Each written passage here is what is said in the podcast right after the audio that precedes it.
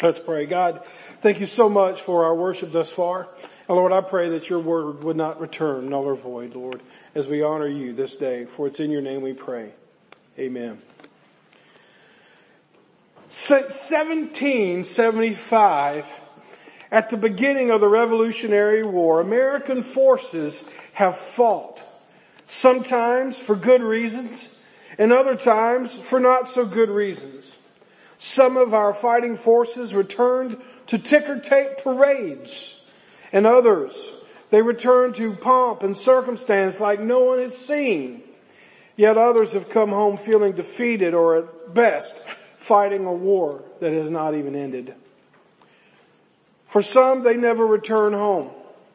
And as a civilian, it boggles my mind. It just, I, I cannot conceive to think about the men and women and families that have fought and are currently fighting and will fight in the future for the simple freedoms that I enjoy today. They are even fighting for those who wish to have the freedom to condemn them in what they're fighting for. That's the thing about freedom and that's the thing about fighting is that we fight for not only our benefit, but for the benefit of those that don't even understand the grace by which they have been given it. I can remember January 17th, 1991. I was traveling home from a concert in Greenwood, South Carolina, where a college music group that I was in had just completed a concert. And we were on our way back to Charleston. And then I've got a picture I'll show you. This is a night picture of the airstrikes that were taking place back in 1991. At 7 p.m., I remember the radio stopping the music to inform the world that the United States, they were carrying out aerial attacks with extensive bombing and at the threat of, back then World War III was a big threat. I don't know about for the older folks, but for the younger folks, we were still kind of coming out of that Reagan era of, of nuclear and the Soviets and the Russian and then all of a sudden now this new World, World War III thing was, was really a big thing for us and we just thought maybe we were one button away, one button push away from death by nuclear annihilation. So for us, it was a real fear. Do you remember that day? Some of you remember that. Some of you don't. Some of you weren't even born or maybe you were in diapers. I don't know. But uh, I'm sure that there's that way for many dates in history. But I'll never forget that I remember thinking that this may very well be the end of the world. It was Operation Desert Shield that eventually turned into Operation Desert Storm. 35 nations led by the United States against Iraq in response to Iraq's invasion and annexation of Kuwait. And then I'm sure many of you can remember this next picture. September 11th, 2001. Do you remember where you were? I'm sure you can remember where you were because this is when in a changing moment, we may not have thought about it at the time, but we ought to have known that eventually we would be going to war. On that fateful day when four planes became weapons that wreaked havoc on the twin towers of New York City and the Pentagon and the one that was taken down that crashed in Pennsylvania by some brave passengers that day. You know, we're getting older when you can describe where you were when students are reading about these things in their history books. I hope the history classes are teaching these things today. Because I remember when I was a kid and hearing about all these wars that I'd never been a part of. And, and, for me and my generation, I always heard from the older folks, I remember where I was when JFK got shot. And many of you can remember that. We, our lives are chronicled by these milestones.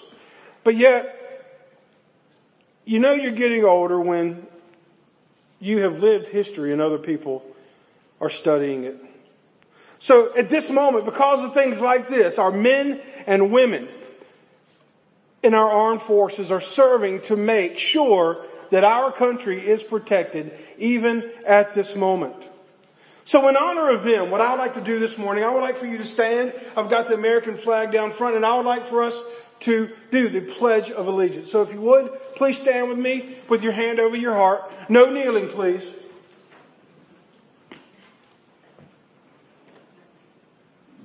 Repeat after me. Or let's just say it together. I pledge allegiance to the flag of the United States of America and to the republic for which it stands, one nation, under God, indivisible, with liberty and justice for all. Thank you. Be seated. I remember a day when you got into your homeroom class and the school didn't start that day until you stood and said the pledge to the American flag. I sound like some of y'all now. I remember back in the day. That's alright. We can say the pledge to it right here. Thank you. And never let us forget that we are one nation under God. Absolutely we are one nation under God, but I would say that we're not one nation. We are under God, but we are not one. We are more divided today than we have ever been. It's been, we are divided because of morality. We are divided because of politics. We are divided because of preferences. We are not one. But we are under God whether we like it or not.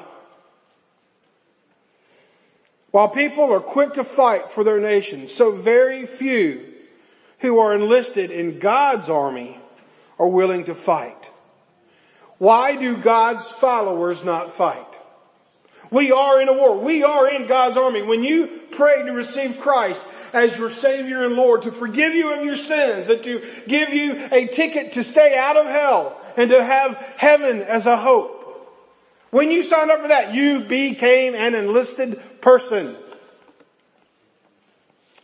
But the reason God's followers do not fight today, there's many, but I've just listed three here. Number one, they have no clue that there's even a war going on.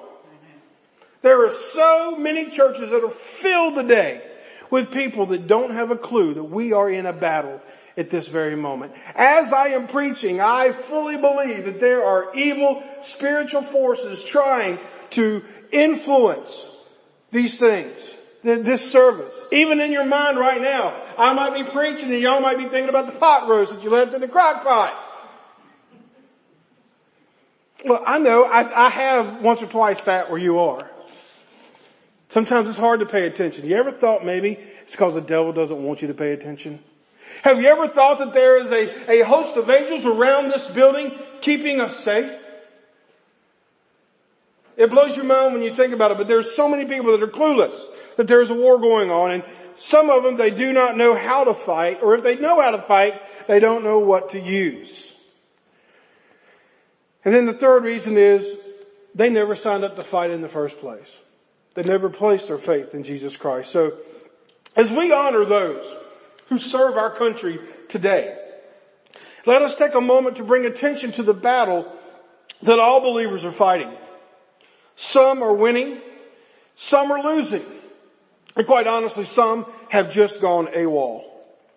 So as we turn to our scriptures today, the first thing that we see is that we need to know that the battle is real. Know that the battle is real. Paul, he's saying, let me, let me just drive this home one more time to his letter to the Ephesian church. He says a final word, be strong in the Lord and in his mighty power. Put on all of God's armor so that you will be able to stand firm against all the strategies of the devil. For we are not fighting against flesh and blood enemies, but against evil rulers and authorities of the unseen world against mighty powers in this dark world and against evil spirits in the heavenly places. As we go back and we look at verse 10, look in your scriptures because, because the answer is right there before you. He says, be strong in the Lord and in his mighty power. Folks, this is a battle that will not be won in your own strength. This spiritual battle for your well-being, this spiritual battle for your thought life, this spiritual battle for your family, this spiritual battle for this church and this community and this world, there is not a bomb big enough that will fix it. Bullets do not make a dent in this war that we're talking about. If you go back and you think about David and Goliath, Goliath was as mean as they come. He was an Abrams tank compared to David running up to him with a slingshot and a rock that he got out of the river.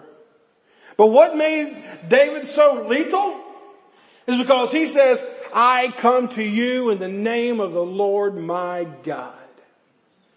Folks, don't think it was about David and his sling and his rock. It was about God who was fighting for him. And God will fight for us. When Shadrach, Meshach, and Abednego were in the fiery furnace, the Lord was with them. And our country was founded by immigrants, there's the buzzword.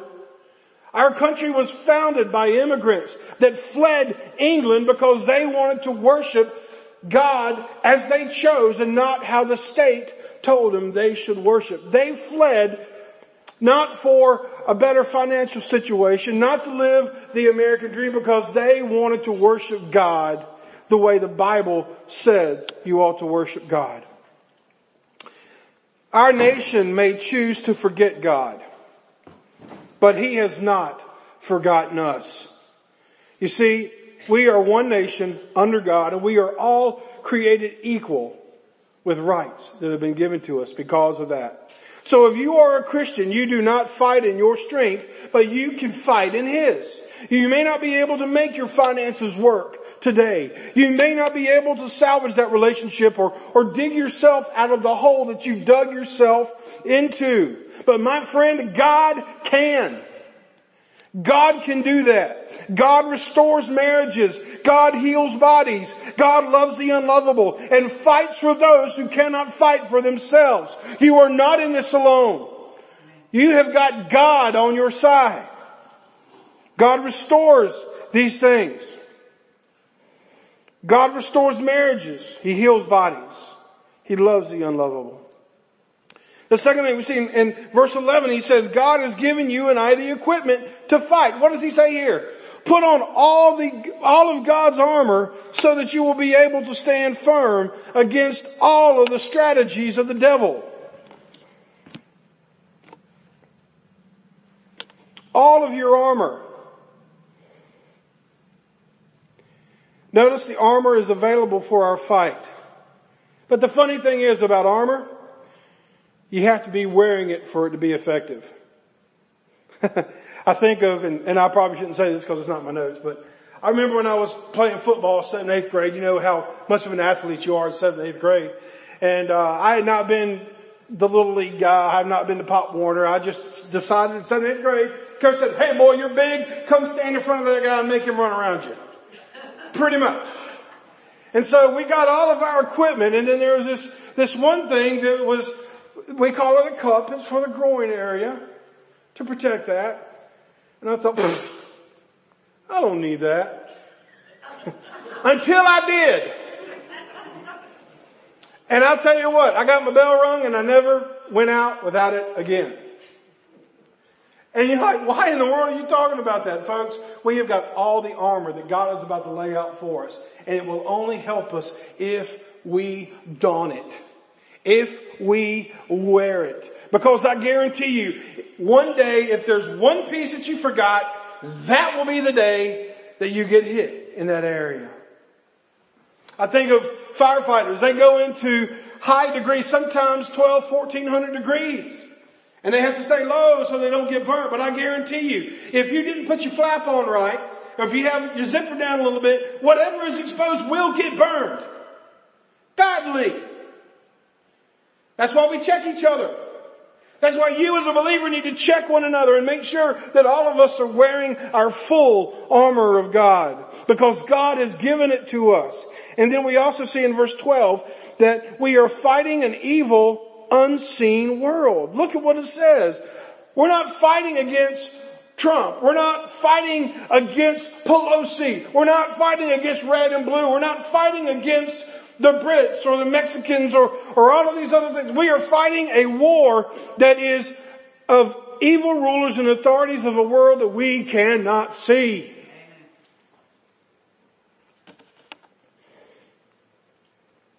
Do you take this seriously?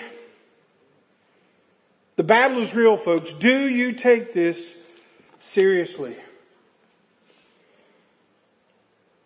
I want you to understand something. Let me show you this.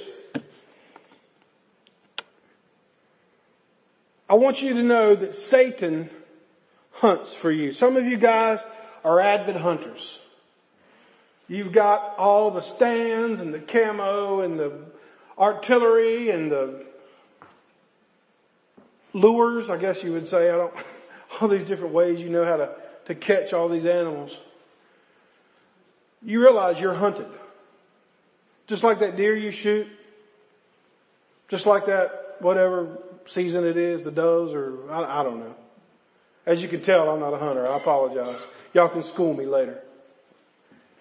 Satan hunts for you. It says in 1 Peter 5 8 to stay alert and to watch out for your great enemy, the devil. So we know we have an enemy. The devil, he prowls around like a roaring lion, looking for someone to devour. It's not a question of if, it's a question of when. He is always looking for that moment when you decide not to wear that piece of armor. And not only does he hunt for you, he is your accuser. He is the same one that in a very quiet voice says, go ahead, you can do that. Nobody's gonna see. Go ahead.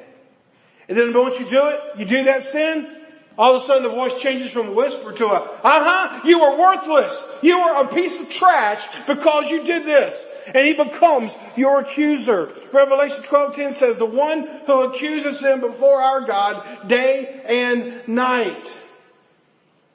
So you are hunted and you are accused. Folks, you are in a battle, whether you are eight or 80 or 108. John Bloom of Desiring God, a blog writes, Satan can make demands and sometimes he grants them. Sometimes God grants them. We also see this the reality in the first and second chapters of Job. And when Satan is granted his demands, like with Job, all hell breaks loose against believers. And this attack can take the form of flesh and blood enemies, natural disasters, and even bodily disease. Folks, we are at war with evil, and you and I are in its crosshairs. And it doesn't care whether you are black, white, rich, poor, male, female, however you identify. Evil is coming after you. So if that's the case, the second thing we see is that you need to suit up for the battle daily. Daily. Verses 13 through 17. Let's take a look at what's there. He says, therefore, put on every piece of God's armor so that you will be able to resist the enemy in the time of evil. Then after the battle, you will be standing firm Stand your ground. Put on the belt of truth and the body armor of God's righteousness. For shoes, put on the peace that comes from the good news so that you will be fully prepared. In addition to all of these, hold up the shield of faith to stop the fiery arrows of the devil.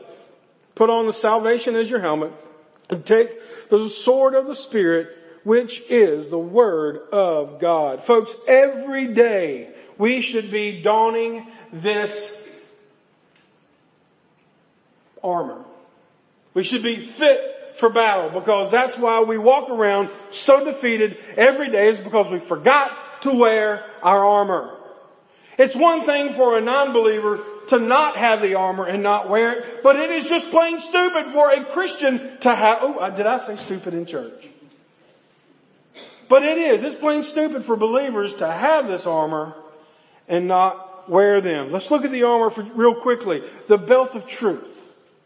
Back then, what is he talking about? Back then, the, the soldiers, they, they wore tunics. They wore what we would consider, I guess, you know, like you go to a, a church play and they have the, the shepherds with the long robes and everything like that. That's basically what they wore. That was their outfit. And so what they would do, they, they would have these big thick belts and they would take the bottom of their, they weren't skirts, but tunics or whatever, but they would take them and they would pull them up and they would stuff them in that belt all the way around. So while they were running, they wouldn't trip up over their own clothes. Folks, I'm telling you what, the belt of truth, God's truth, if you tuck the loose areas of your life into God's Word, it will keep you from tripping yourself up. The Bible is a light unto our path. It gives us enough light to go take the next step.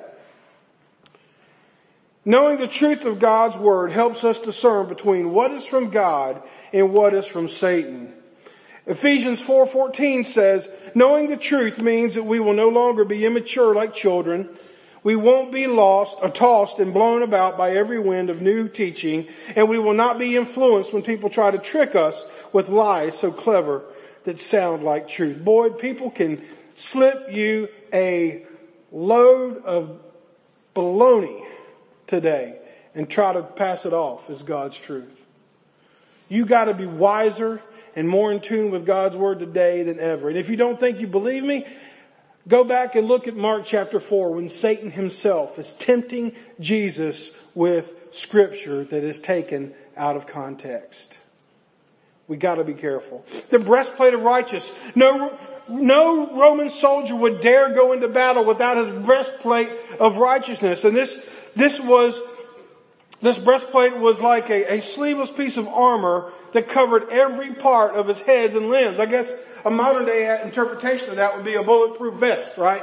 So, but they made sure that their heart was protected. They made sure that their heart was not able for the, the enemy could not get to the heart. Folks, you gotta protect your heart. The Bible says, guard your heart. Because Satan, he wants to get into that heart and change it and harden it. Like, I mean, the statistics get lower and lower every year. It used to be years ago, they would say it was like 90 some percent chance that if you didn't accept Christ, by the time you were 18, you would never accept Christ. And that was years ago. And that number has just gotten lower and lower and lower. That's why there is a cry for children's ministry and youth ministry. Because we know that the older we get, the harder it is for someone to come to know Christ. They say literally that our heart as we get older hardens. Do not harden your heart to God today. If you are a believer, you guard your heart and you wear the breastplate of righteousness. The shoes of peace.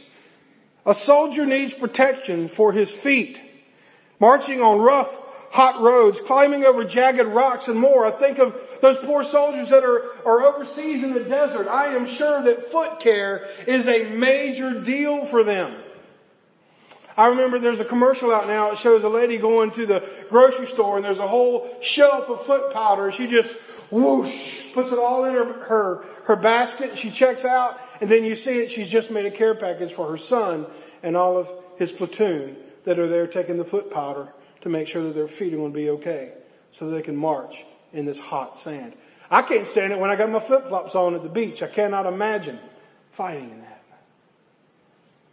But they know the importance of having shoes and feet that are ready to fight in a moment. A person who rejects Jesus as their savior is an enemy of God.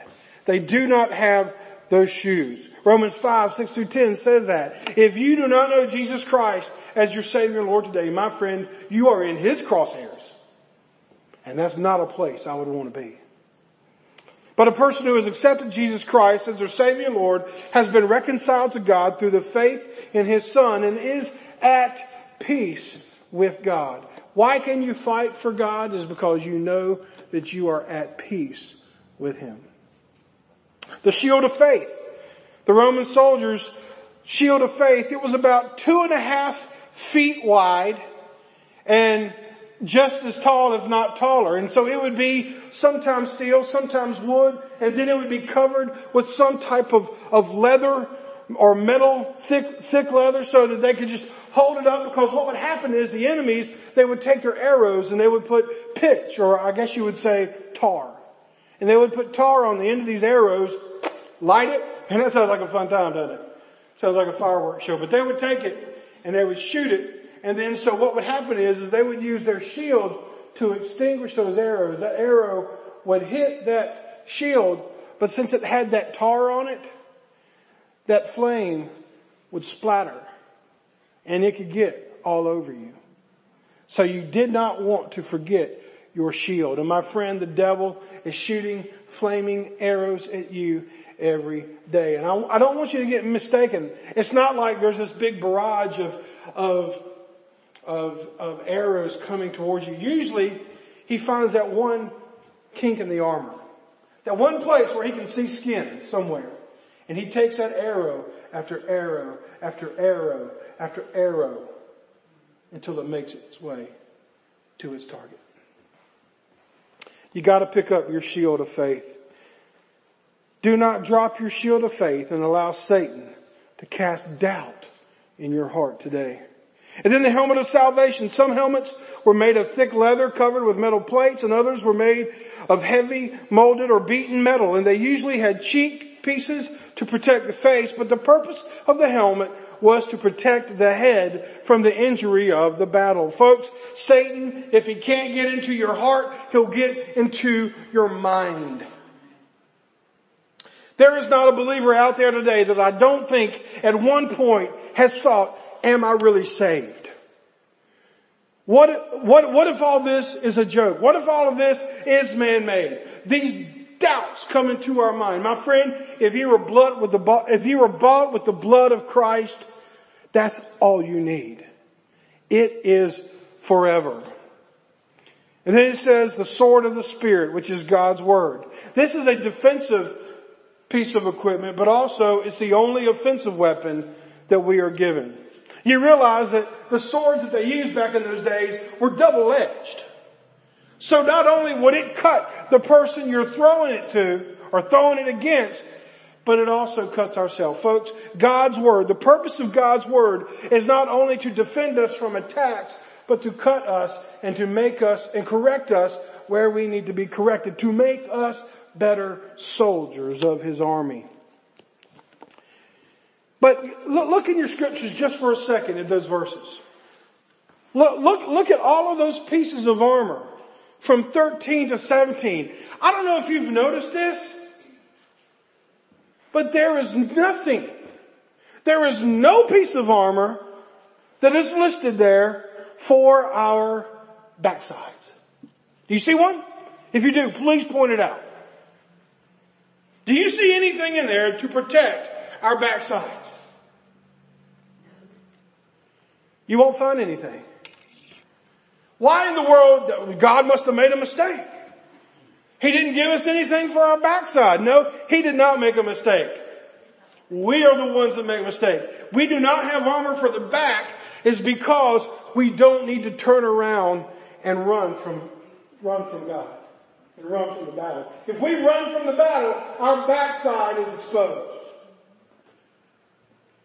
Oh, and another thing too, you good Christians and myself, we don't need to stab each other in the back. Why does God not give us armor for our backside? It's because He's got our back. If we get hit, it's because we've turned around. If we get hit, it's because we've been stabbed by somebody else that's supposed to be on our team. Or we're just running from the battle. The third thing we see is that your strongest position for fighting is on your knees. Your strongest position for fighting is on your knees. Check it out in verse 18. You read it for yourself. This is the New Living Translation. It says, pray in the Spirit at all times and on every occasion. Stay alert and be persistent in your prayers for all believers everywhere. I would imagine if you are serving in the armed forces and you get selected for watch duty, you know, you're the one that while everybody else is sleeping, you're looking for threats. I would imagine if you fell asleep, that would not look, be looked on kindly by your commanding officer, nor your brothers and sisters. It says, pray in the spirit at all times. What in the world does that mean? Let's take just a second as we close up today. Praying in the spirit. Does that mean, is that like being slain in the spirit? Is that like hopping pews and running circles? No, that's not what it's talking about. Hey, if you want to do that, go ahead. But what it's talking about is that I, I would not ascribe for any of you to close your eyes and pray while you're driving, right? I, I would describe it that while you're working during the day, that if you want to take a moment and pray, that's fine. But by being in a spirit of prayer, that means that your mind and your heart, you are always thinking about God and you are always at least filtering what happens in your day-to-day routine by how does this affect me in my life and how does this affect my relationship with God? Because I'm telling you what, we let things knock us out of this zone. I guess you would say praying in the spirit means that we are online with God. You can, most of you can, can understand that, right? You know, you look down at your cell phone and it says no signal, no connection. Oh my goodness. But folks, sometimes our connection with God is hindered because we are out of the spirit. And what takes us out of the spirit? Our sinful desires. Our hate-filled lives. The stuff that we put in front of our eyes. The stuff that we put in our ears. The people that we allow to say things to us that they shouldn't be said. And the things that we do. These things knock us offline with the Holy Spirit. And I'm not saying you lose your salvation, but I am saying you will lose your fellowship and your strength with God if you're not in the Spirit with Him. Because we are either pleasing the Spirit or we are grieving the Spirit by what we think and by what we do and how we act. I hear people say all the time, well, you know, it's okay to think it, but just don't say it. No. That's not what the Bible says. Jesus says He knows our hearts and He knows every thought. Folks, if you want to fight evil to protect your fellowship with God, your family, and our country, and all that God has created, we will be a people of prayer. Here's some benefits of prayer that I'm going to leave you with. Number one, if you devote yourself, look, you're going to have some setbacks, I understand, but if you make a valid effort to be a person that fights this war on your knees, you're going to find first that it keeps you engaged with the Holy Spirit. It keeps you engaged. It keeps you on point with the Holy Spirit. And here's the good thing. If you fail and you grieve the Holy Spirit, at least you're in tune enough with Him to know that you've done that. Then you confess and you repent and you move forward. It keeps us engaged with the Holy Spirit. It gives us perseverance. I am here today by the grace of God and not because I am a great person. But some days I just kept on praying. Even when I felt like it might not even have reached that ceiling tile. You keep praying. It gives us perseverance. It keeps us plugged into the needs of the church. And it gives strength to others. And it brings boldness to the person praying and the recipient, the person that they are praying for. I love it when I hear people say, we were praying for this person and it, it happened like we prayed for and like they're surprised. Folks, the prayers of many of you in here have made an impact on the world. So many of you in here have known the power of prayer. Some of you are standing right now in the midst of prayer. Whether it be for you or a family member and praying for God to please do something. And you are probably closer to God than you have ever been because of it. It builds perseverance and it brings boldness to you and the person receiving it. So what makes a good soldier? Maybe you heard of the army values that they teach. These values are loyalty, duty, respect, selfless service, honor, integrity, and personal courage. It is essential for a soldier to have these values in order to be entrusted with the license or responsibility of having to take the life of another human being while protecting those that they serve with and protecting us. And while we celebrate those who fight for our freedom today, we honor them by fighting as believers against this world because lives are at stake. May you take what you are fighting for seriously this morning. Because folks, there is always going to be evil. There will always be wars in the Middle East. And there will always be countries and politicians trying to posture themselves to have power over somebody else. But my friend, one day all of the weapons are going to be laid down. Jesus Christ is going to come back and it's all going to be over. He is the King of kings and the Lord of lords. He is one nation under God is what we are. And one day we will be with God. My prayer is that you'll be with me. My prayer is that you're fighting with me, that we're fighting side by side. My prayer is, is that everyone in here is in God's army.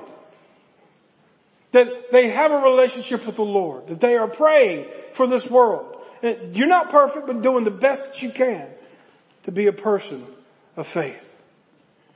If you're not, if you're not a Christian and you, you want to sign up for God's army, you want to have a relationship with God through Jesus Christ, you can come forward and I will pray with you and we can make sure that you enlist today in God's army. Maybe you have a prayer need, you want to come to the altar or pray with me or someone beside you, you can do that.